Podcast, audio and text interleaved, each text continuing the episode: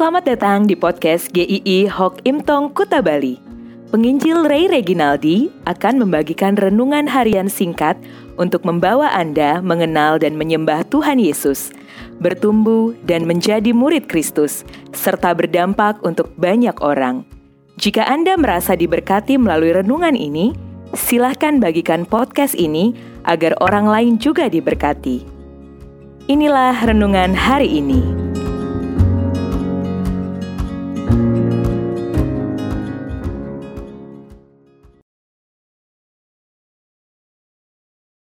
Hidup bijaksana.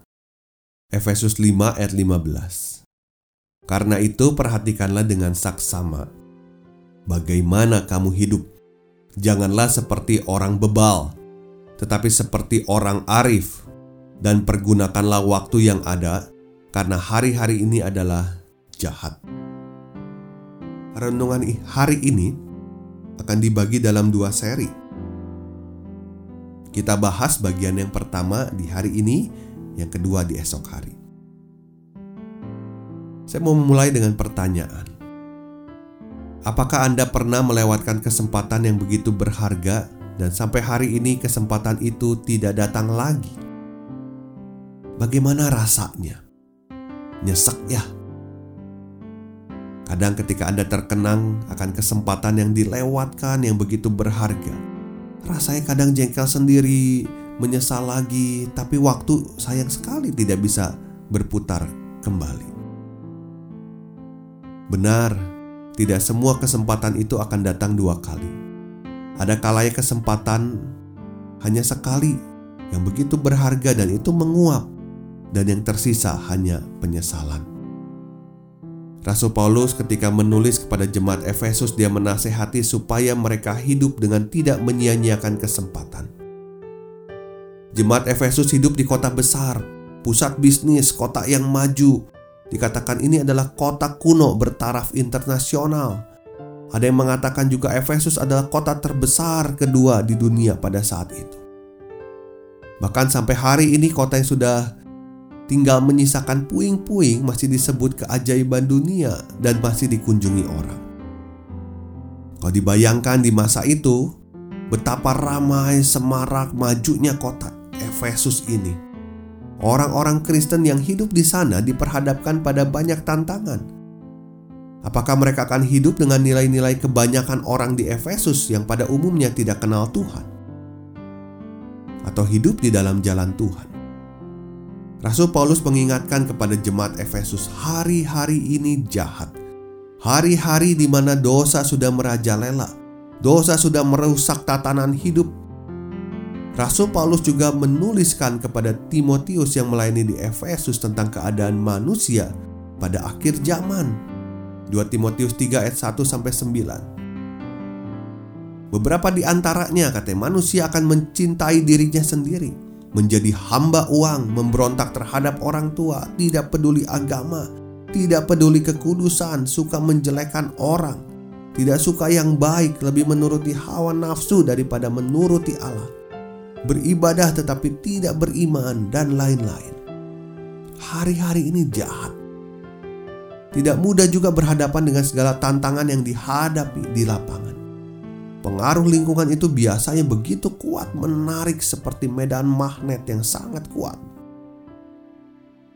Termasuk juga hari-hari ketika mereka akan berjumpa dengan kesulitan karena iman mereka. Mereka bisa dianiaya, mereka bisa di PHK, mereka juga bisa diguncangkan imannya. Orang-orang Kristen berhadapan dengan hari-hari yang tidak mudah di masa itu juga saat ini. Namun, jika kita tidak punya tujuan hidup yang jelas, maka hidup kita akan dihabiskan dengan segala hal yang sia-sia. Rasul Paulus menasehati, "Perhatikan dengan saksama bagaimana kamu hidup. Jangan seperti orang bebal, tetapi seperti orang arif." Atau dengan kata lain, hiduplah bijaksana di hari-hari ini. Kalimat perhatikan dengan saksama bagaimana kamu hidup. Ada yang menerjemahkan, hati-hatilah dengan perjalananmu, atau perhatikan langkahmu. Paulus mengingatkan supaya jangan sembarangan hidup. Berjalanlah sebagai anak-anak terang, bukan anak-anak gelap. Caranya hiduplah dengan bijaksana. Hidup dengan penuh hikmat. Artinya bukan banyak pengetahuan, tetapi hidup yang tahu memandang kehidupan ini dari perspektif Tuhan.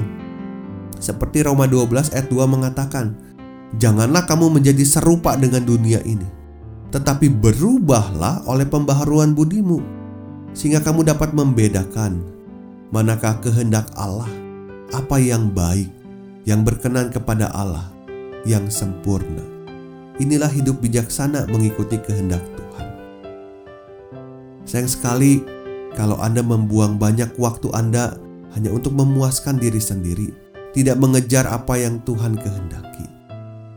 Sayang sekali kalau Anda masih melewatkan kesempatan-kesempatan untuk beribadah kepada Tuhan. Sayang sekali kalau saat-saat teduh setiap harinya Anda abaikan begitu saja. Sayang sekali jika Anda tidak menggunakan waktu-waktu yang ada untuk berdoa.